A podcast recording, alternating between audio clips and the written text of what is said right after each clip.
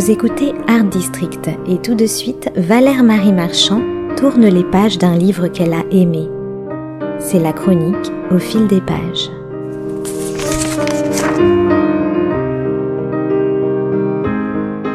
C'est bien connu, qui ne dit rien consent et qui consent peut tarder à trouver les mots pour le dire. Ainsi pourrait-on résumer ce livre Boomerang, le consentement de Vanessa Springora, paru aux éditions Grasset. L'histoire est la suivante. Dans les années 80, Vanessa Springora a eu de son plein gré, d'où le titre de ce livre, Le consentement, une relation avec un écrivain célèbre, un dénommé GM, alias Gabriel Maznev, de 40 ans son aîné, et alors au fait de sa gloire. Elle avait 14 ans, il en avait 50. Elle le rencontre au cours d'un dîner informel où l'entraîne sa mère, alors attachée de presse. Pour elle, ce n'est pas vraiment le coup de foudre, juste une histoire totalement improbable. Il la regarde, puis très vite, il la couvre de lettres et de déclarations d'amour. Il lui parle, comme on ne lui a jamais parlé jusqu'alors. Il lui prête une attention inhabituelle.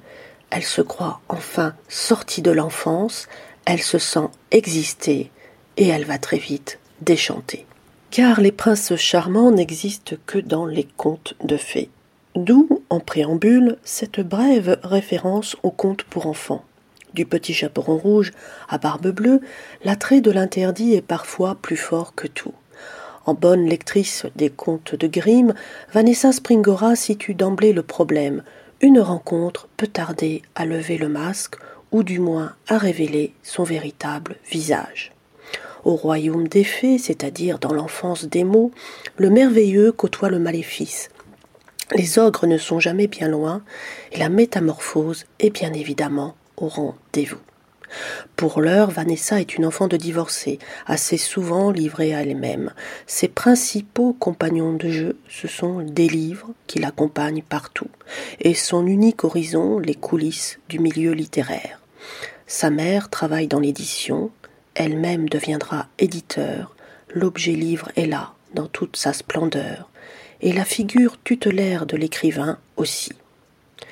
Un poème reçu par la poste, et la jeune Vanessa est presque conquise. Elle est devenue l'égérie d'un écrivain célèbre. difficile de résister à ces leçons plus que particulières. Elle consent donc à GM, il sera son premier amant, son initiateur, son père de substitution.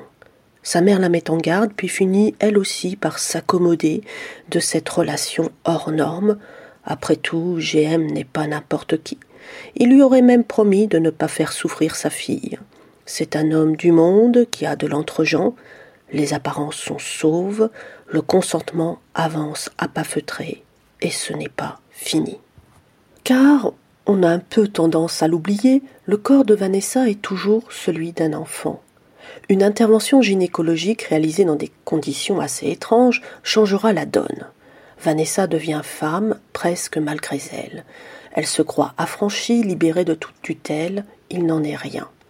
Et c'est toujours par la lecture, celle du journal intime de GM, qu'elle découvre l'envers du décor. Elle n'est pas l'unique élue de ce chasseur d'enfants le temps des vacances, il y a aussi ces petits Philippins. Ils ont huit, neuf, dix ou onze ans. Ils se prostituent en échange d'un simple cartable. GM l'écrit, il en est même très fier. Il consigne dans ses carnets noirs nombre de ses présumées conquêtes. Sans compter les filles, souvent prépubères qu'il consomme sans modération et toujours pour la bonne cause, la littérature avec un L majuscule. Sioran l'a bien prévenu, votre rôle est d'accompagner Gabriel sur le chemin de la création et de vous plier à ses caprices, lui aurait-il dit dans une scène assez surréaliste. Seulement voilà, l'ingénue a été à bonne école et sait désormais lire entre les lignes. Elle comprend qu'elle n'est qu'une proie parmi tant d'autres, le jouet d'une course effrénée au plaisir, et dans le cas présent, le plaisir est à sens unique. Sa relation avec GM se dégrade, ce qui était censé l'émanciper l'enferme et la réduit à l'état d'objet. La rupture se fera par lettres, mais GM entend avoir le fin mot de l'histoire. Il la harcèlera à maintes reprises, il en fera même le personnage de plusieurs de ses livres. Eh oui, le vampirisme a la vie longue et même sur papier, le prédateur continue à se nourrir de sa proie. D'où, sans doute, l'idée de ce livre pour enfin mettre un terme à la dépossession de soi et à cette emprise qui la mine. Le point fort de ce récit est son côté distancié et son extrême maturité. Contrairement à GM, qui dans son journal se focalise de manière quasiment infantile sur sa petite personne, Vanessa Springora fait la part des choses. Son récit est sans prétention, sans effet de style, d'une grande sobriété. Aucun racolage dans les scènes intimes, aucun déballage, mais une certaine pudeur et quelques silences très éloquents. Pas de jugement non plus, ni même de moraline, mais un effort constant dans l'acte de comprendre. Chaque mot ici est pensé, chaque chute de chapitre longuement prémédité. L'auteur ne s'épargne pas.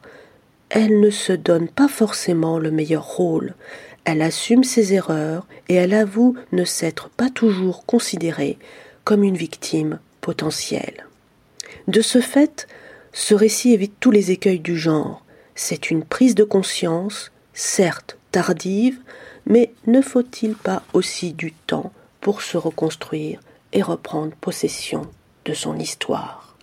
Toute la puissance de ce texte tient donc dans son titre, le consentement. Consentement qui commence d'abord par celui du milieu littéraire, puis par notre aveuglement à nous tous devant des faits bien connus puisqu'écrits et revendiqués par Maznev lui-même. Fort heureusement, nos modes de lecture ont changé, et ce n'est pas plus mal. Vanessa Springora signe là un livre qui lui était nécessaire et qui nous est quelque part nécessaire. Aujourd'hui, après de longues années de silence, elle peut contre-attaquer d'égal à égal celui qui n'admet qu'une seule version des faits. Elle répond à ses livres par un livre, le sien, un corps réécrit, enfin cicatrisé. Bien plus qu'un piège de papier, il s'agit là d'une boîte de Pandore qui soulève de multiples problématiques et nous invite à réfléchir sur ce que nous croyons être parfois de la littérature.